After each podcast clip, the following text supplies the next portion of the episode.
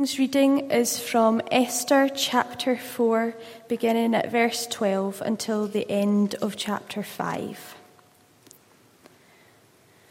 When Esther's words were reported to Mordecai, he sent back this answer Do not think that because you are in the king's house, you alone of all the Jews will escape. For if you remain silent at this time, relief and deliverance for the Jews will arise from another place, but you and your father's family will perish. And who knows but that you have come to your royal position for such a time as this? Then Esther sent this reply to Mordecai Go, gather together all the Jews who are in Susa, and fast for me. Do not eat or drink for three days, night or day. I and my attendants will fast as you do. When this is done, I will go to the king, even though it is against the law, and if I perish, I perish. So Mordecai went away and carried out all of Esther's instructions. On the third day, Esther put on her royal robes and stood in the inner court of the palace in front of the king's hall. The king was sitting on his royal throne in the hall, facing the entrance. When he saw Queen Esther standing in the court, he was pleased with her and held out to her the gold scepter that was in his hand. So Esther approached and touched the tip of the scepter. Then the king asked, What is it, Queen Esther? What is your request? Even up to half the kingdom it will be given you. If it pleases the king, replied Esther, let the king together with Haman come today to a banquet I have prepared for him. Bring Haman at once, the king said, so that we may do what Esther asks. So the king and Haman went to the banquet Esther had prepared. As they were drinking wine, the king again asked Esther, Now, what is your petition? It will be given you. And what is your request? Even up to half the kingdom, it will be granted. Esther replied, My petition and my request is this if the king regards me with favour, and if it pleases the king to grant my petition and fulfil my request, let the king and Haman come tomorrow to the banquet I will prepare for them. Then I will answer the king's question. Haman went out that day happy and in high spirits. But when he saw Mordecai at the king's gate and observed that he neither rose nor showed fear in his presence, he was filled with rage against Mordecai. Nevertheless, Haman restrained himself and went home. Calling together his friends and Zeresh his wife, Haman boasted to them about his vast wealth, his many sons, and all the ways the king had honoured him, and how he had elevated him above the other nobles and officials. And that's not all, Haman added. I am the only person Queen Esther invited to accompany the king to the banquet she gave, and she has invited me along with the king tomorrow. But all this gives me no satisfaction as long as I see that Jew Mordecai sitting at the king's gate. His wife Zeresh and all his friends said to him, Have a pole set up, reaching to a height of fifty cubits, and ask the king in the morning to have Mordecai impaled on it. Then go with the king to the banquet and enjoy yourself. This suggestion delighted Haman, and he had the pole set up.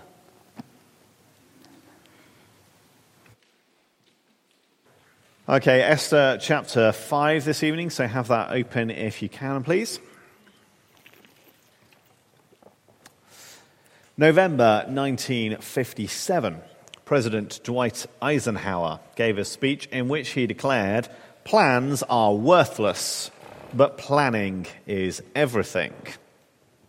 Or if you want a more Germanic flavor, uh, Helmut von Moltke uh, made a proclamation in 1871, um, which through translation and kind of uh, amalgamation down through the ages has now been shortened uh, to the adage no plan survives first contact with the enemy. Plans are vital, but plans don't always go according to plan. This matches up with our experience um, and matches up with what God tells us to expect. See, chapter 4 showed us the urgent need for Mordecai and Esther and the Jews to develop a plan, a plan for their salvation from annihilation. Haman has his plan to see them uh, killed and destroyed and annihilated, and they needed their plan in chapter 4. Uh, and now, here in chapter 5, we see that plan uh, developed and we see that plan begun. The problem is that alongside Esther's plan, we also see another plan forming at the same time, because Haman makes a new plan that's uh, seeking to accelerate the pace of his vengeance upon Mordecai. And so we come into this chapter with this question of whose plan will succeed. Esther appears in these verses to uh, be proceeding at, at quite a leisurely pace, really. Will that be sufficient to counter Haman's more rapid approach as he uh, sets up this massive pike, intending to see Mordecai hung upon it in the morning? So, chapter 5 begins with the, the cliffhanger on which we left chapter 4. When Esther approaches the king, will she live or will she die? And by the end of chapter 5, we have a whole new cliffhanger on which to leave the drama for another week, with Haman's impaling spike set up ready. So, through chapter 5, uh, verses 1 and 2, we see uh, a dangerous approach as Esther comes to the king. That's succeeded in verses 3 through 7 by a shrewd strategy. And verses 8 through 14 show us a renewed threat. Dangerous approach, shrewd strategy, renewed threat. So, verses 1 and 2 a dangerous approach. Remember the nature of this threat. This comes from uh, back in verse 11 of chapter 4. All the king's officials and the people of the provinces know that for any man or woman who approaches the king in the inner court without being summoned, the king has but one law that they be put to death, unless the king extends the gold scepter to them and spares their lives. But 30 days have passed since Esther was called to go to the king.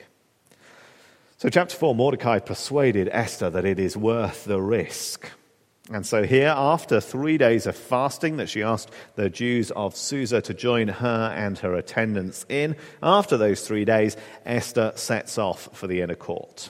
She prepares herself for the encounter as best she can, dressing herself in royal robes, hopefully uh, wanting to be seen with, with a sense of respect and what she is due as the queen um, and cautiously, wisely. She doesn't just barge right into the hall where Xerxes is sat. She kind of stands at a distance in the inner court, you know, where he can see her looking out through the doors, um, but where she's not, you know, being deliberately invasive and uh, attacking her. But make no mistake, even standing outside the door of the throne room, by coming into the king's presence, into anywhere he can see her, She's placing her life in his hands. We're told here in verse 1 uh, that she comes to the inner court. Well, that's exactly where verse 11 said no one was to approach. It is a risky approach. But wonderfully, the, the tension is very quickly diffused for us, isn't it? Verse 2 He was pleased with her, he held out the scepter to save her life. Uh, so, what are we to make of that? Was Esther kind of overstating the reality of the risk when she spoke to Mordecai because she just didn't really want to do it? Well, no, I don't think so. If it wasn't a real danger, there would have been quite a different interaction between Esther and Mordecai back in chapter 4, wouldn't there? Now, the risk is real. So, what, what, what, why is this happening? Well, well, on a human level, this is the reality of life in the courts of a capricious toddler king, isn't it? A king who does just whatever strikes him as pleasant at any particular moment. He happens to be in a good mood. He happens to be more interested in seeing her than he has been for the last 33 days. The threat was real, but the risk pays off. It just happens. A capricious king does as he pleases. Looking from the outside, this, this fortuitous turn of events well, we look and we see once again evidence of God's hand at work, don't we? That it isn't really just happenstance that the king happens to be in a good mood. We see God's hand at work not in the obviously miraculous, but God's hand at work in the things that just happen to turn out the right way. Esther didn't know that as she dressed herself that morning. Events are driven forward here at one and the same time by by divine providence and guidance, and by human initiative and courage. Both uh, drive events forward. And this event is something of a, a study in contrasts, isn't it? Think back to Queen Vashti in chapter 1. See, Vashti, like Esther, violated the law. But Vashti did so by refusing to come when summoned, where Esther violates it by coming when not summoned. Vashti's absence enraged the king. Esther's presence elicits its favor, and so on and so on. There are contrasts between Vashti and Esther, between the events as they stand. But the biggest contrast in these couple of verses is between Xerxes as king and God as king. See, folks, there's a, there's a danger, isn't there?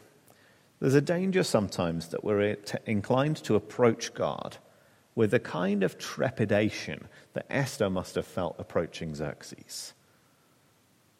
Because Xerxes has the power of life and death over Esther, right? He either holds out the scepter or doesn't. Well, God's power is even more absolute. God is capable of doing whatever he chooses. And God has been clear that the wages of sin is death. There is a risk of death coming into God's presence, isn't there? Coming to a holy God. We know we, in ourselves, we deserve death.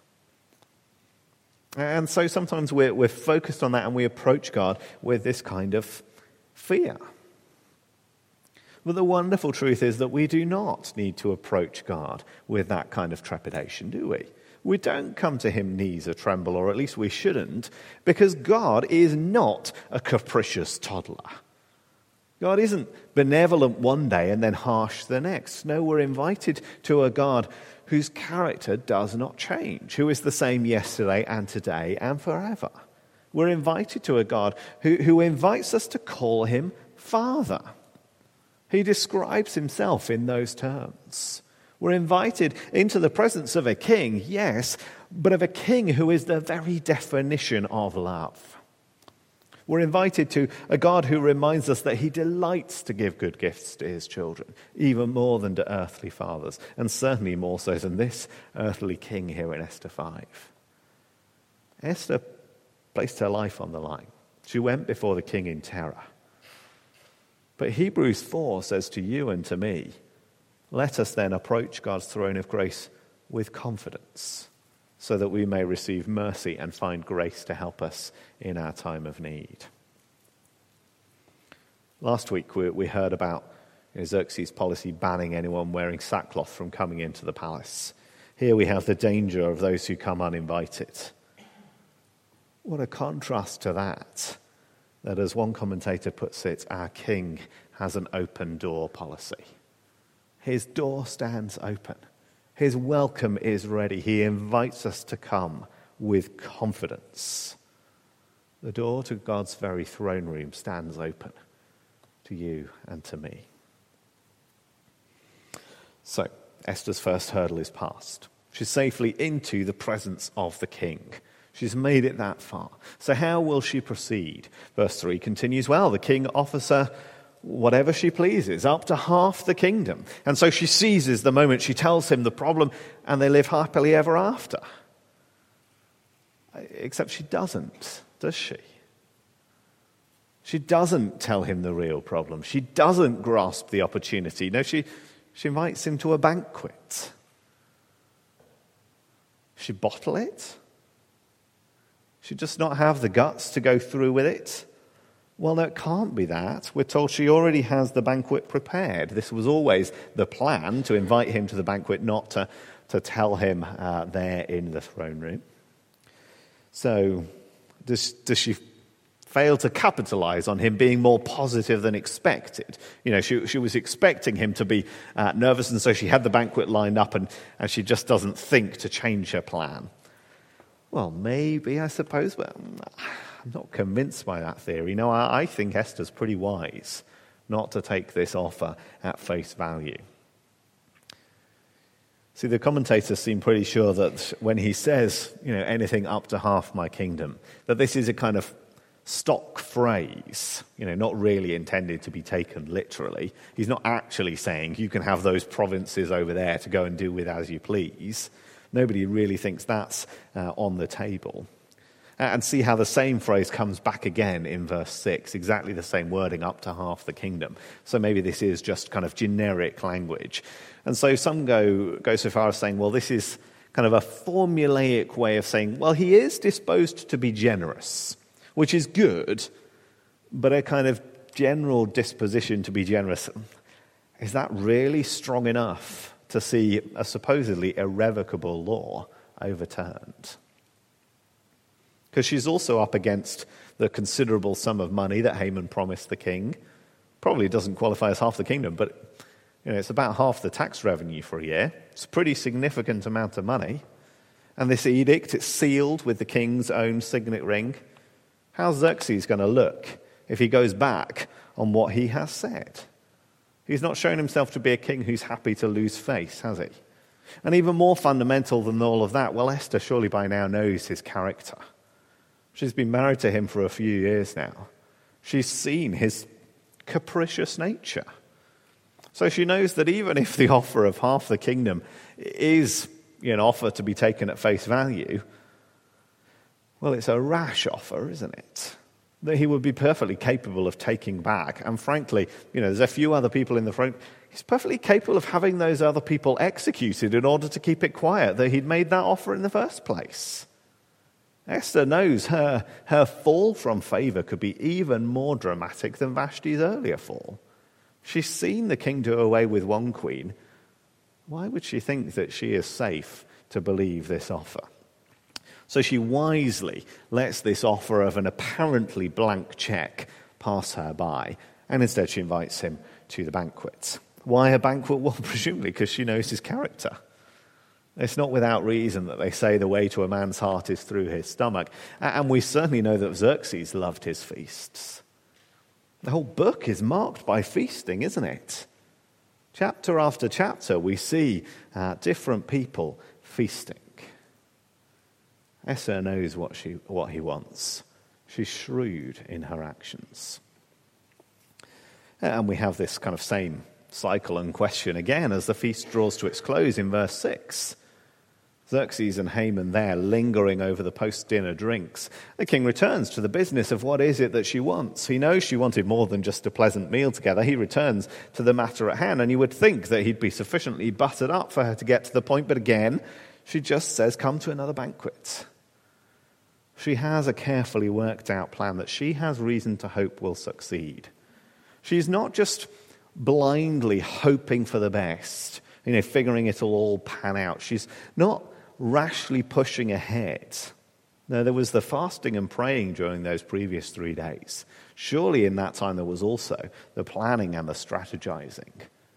What stands the, the best chance of success in this kingdom before this king?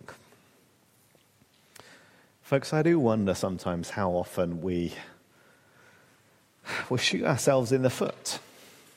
We fail to follow Esther's shrewd model. See, there are times to, to seize the moment, to say, This is my chance to speak to this person. I'm never going to see them again. I've got to take this opportunity. But maybe we might, we might not be quite so quick to, to leap on every conceivable opportunity as if it were the only one that would ever exist. Maybe we shouldn't be so quick to demand that, that Christian politicians come out swinging every time there's, there's any issue being discussed on which we think Christians should have a particular perspective. Maybe we might entertain the possibility that sometimes keeping quiet is the shrewder course. Maybe we could admit that not every issue has to be treated as if it were a matter of life and death. Of course, for politicians, some issues are matters of life and death. They have to be principles at work. And it's right that we hold politicians, whether Christian or not, to account. We expect them to be representatives of the people. But that doesn't necessarily mean um, that at every moment um, they've got to you know, go full bore into it. And for us, well, maybe we return to the gentleness and respect that was being commended by Peter this morning. Ask yourself whether we're really furthering the cause of Christ most effectively by, by ramming the gospel down somebody's throat in a frankly offensive way the first time that we meet them. Or worse, whether we're furthering the cause of the gospel by, by not actually proclaiming the gospel at all, just ramming the ethical standards that ought to flow from the good news of the gospel, just shoving those down somebody's throat, trumpeting those above all else. That's not the kind of shrewdness that Esther displays here. That's not the kind of winning strategy that thinks through carefully what is likely to succeed. There's problems at the opposite end of the scale, too, for sure. But maybe we would do well to embrace Esther's patient approach more of the time. So the banquet draws to a close. Esther's plans are paused for the night. We know there's another banquet coming tomorrow. We presume she has a strategy for it. But right now, it's on hold. We wait. And meanwhile, the next scene opens with Haman heading home. In high spirits, doubtless not least from the amount of wine that he's been enjoying at the feast. But once again, as he walks through in high spirits, once again he sees Mordecai's insolence. And suddenly his positive disposition is, is over in a heartbeat. He is once again filled with rage. This, this fly in the ointment that spoils it completely for him. And so he arrives home. And he starts off there boasting. He gathers his wife and his friends and he proclaims to them about his many sons, as if his wife weren't perfectly well aware of how many sons he had, and explains his great wealth, explains how he's been honored by the king, and the crowning glory. Today, Queen Esther gave a banquet, and guess who she invited to it? Look at me. Her, the king, and me. There we were, feasting. It doesn't get much more exclusive than that, does it? Look how impressive I am. But he can't enjoy it. He says to them, This gives me no satisfaction so long as I see Mordecai sat there. Mordecai, who sits and does not bow. And so his wife, Zeresh, who apparently didn't get that memo that a, wife, a man must be lord in his own home, Zeresh takes the initiative. Have a massive pole set up, she advises, and have Mordecai impaled upon it. A public display of humiliation for the man who dared to challenge the great Haman. And just as the king was delighted with his advisor's suggestion a few chapters ago, so too Haman is delighted with this plan now. Why wait for December when you can deal with the primary offender here and now and mop up the rest later? So he has the pole set up.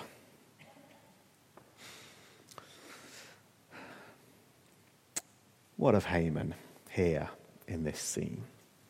Maybe we could point out the emptiness of riches that despite his vast wealth, Haman isn't happy. And we could go and find the quotes from the, the rich celebrities acknowledging that experience today. That's true.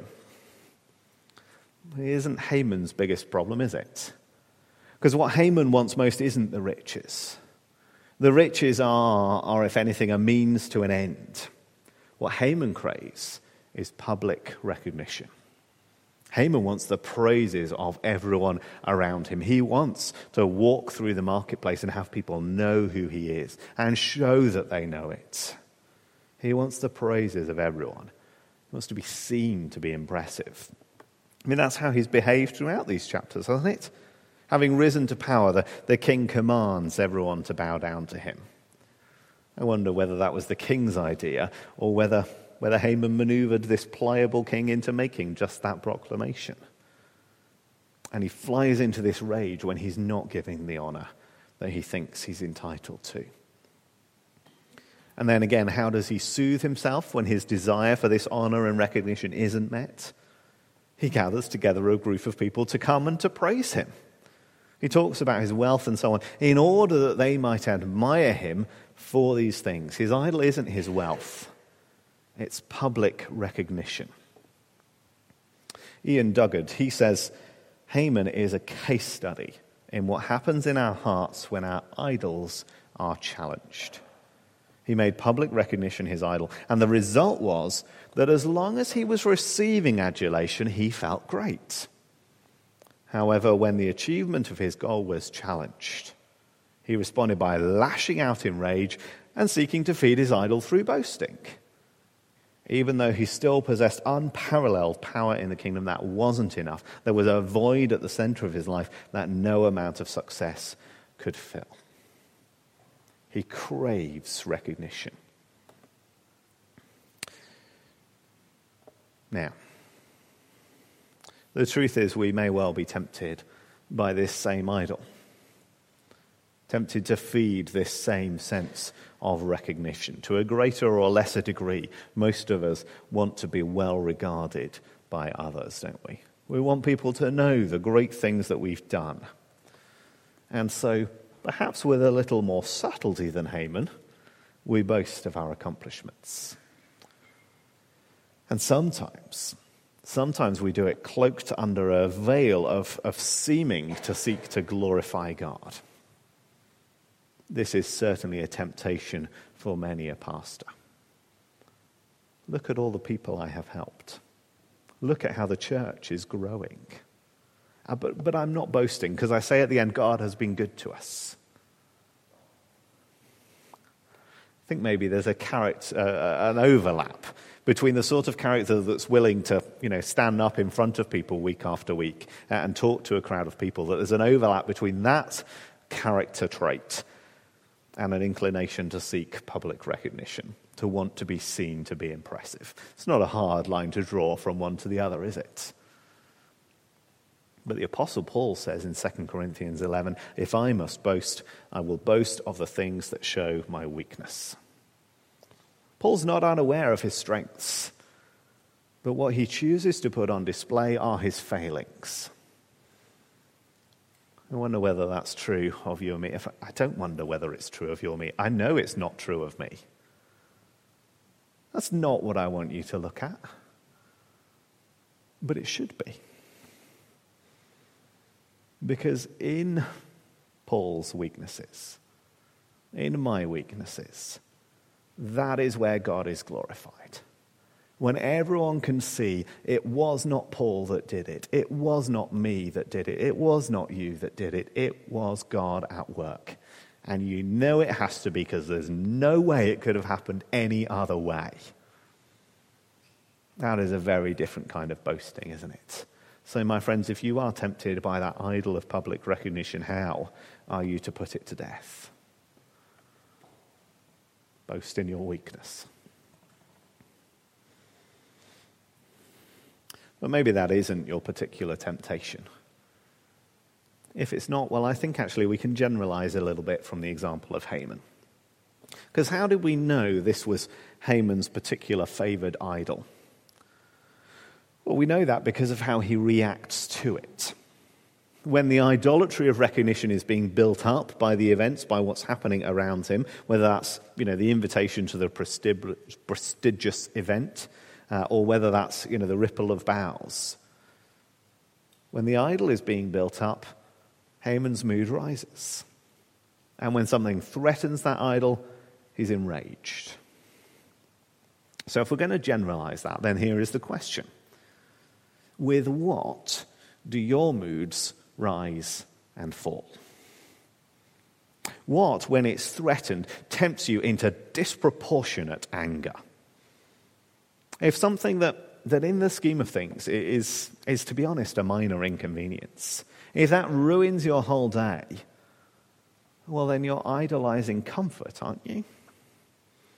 If your whole morning is going to be thrown off the first time this season that you have to scrape the frost off the car because you're a few minutes later getting off and away, well, comfort and convenience has become an idol.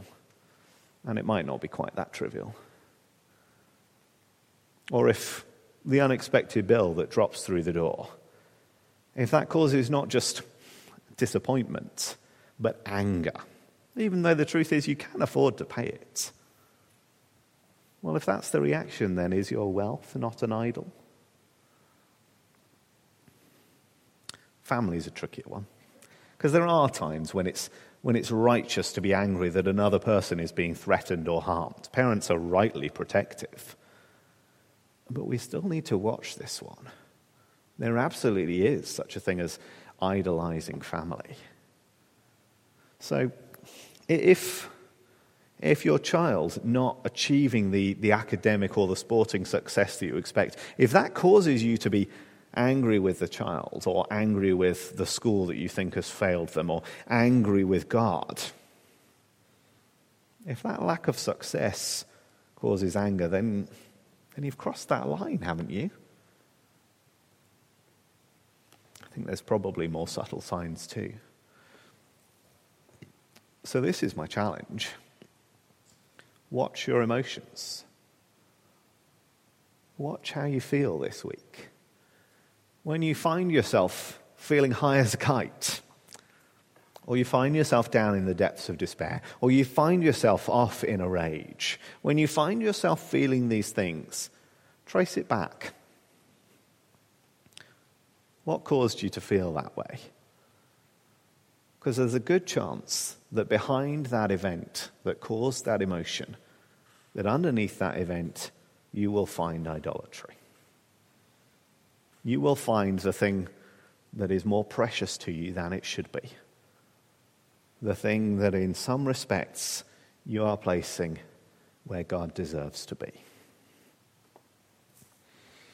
Now, if we generalize that and we find our idolatries, what do we do with it?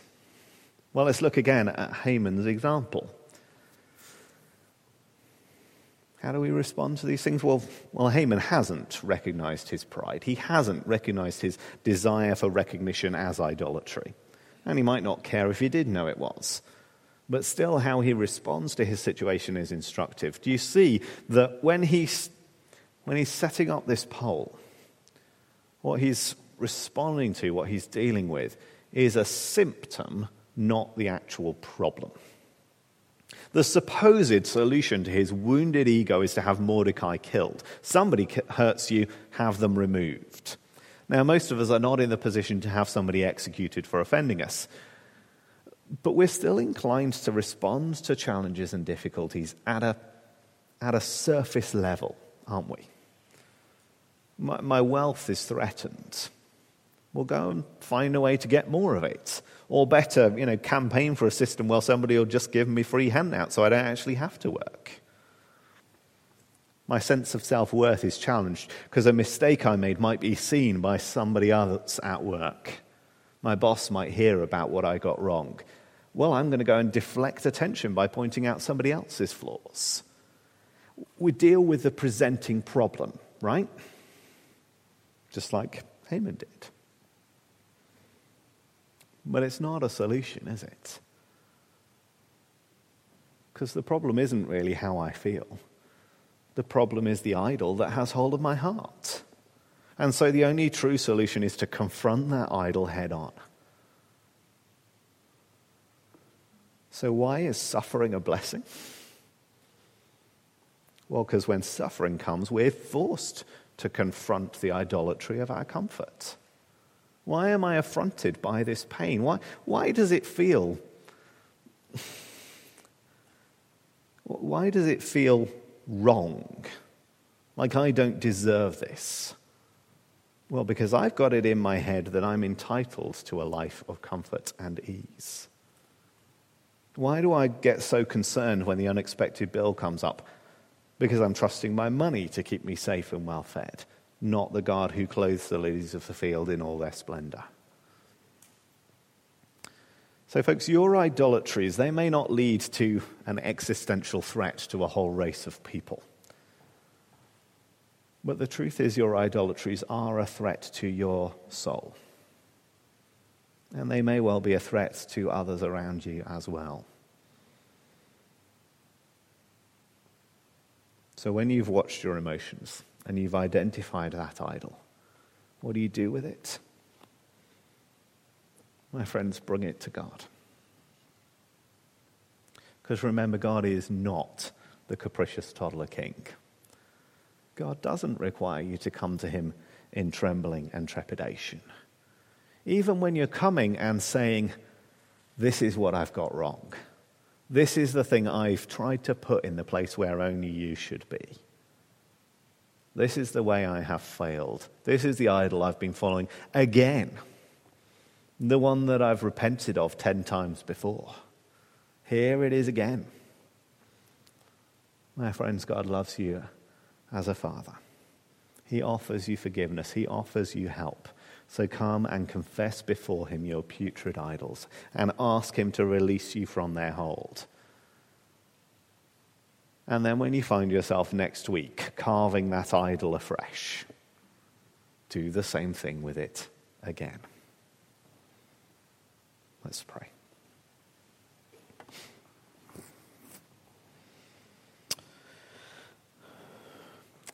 Lord God, thank you that though our plans are uncertain and often subject to counter plans and rarely go exactly as we intend, thank you that your plans are not like that. Thank you that even our worst idols cannot stand up against you. And thank you that you have shown us your character your loving forgiveness. Thank you that you stand ready to forgive time and again and again. So, Lord, when, when the evil one whispers in our ears that you, you are like Xerxes, prone to fly off into a rage, when he says that in our ears, give us the strength to respond with your word, to say, No, I know what my God is like, and to come and to throw our worst deeds before you, to bring them to you as the only one who can forgive us for them, as the only one who can put those idols to death, as the only one who can give us hearts of flesh instead of stone as the only one who welcomes us again and again and again. Lord Jesus, thank you that you purchased on the cross the right to do that. You paid the price for our forgiveness. Help us to recognize that it is sufficient. Amen.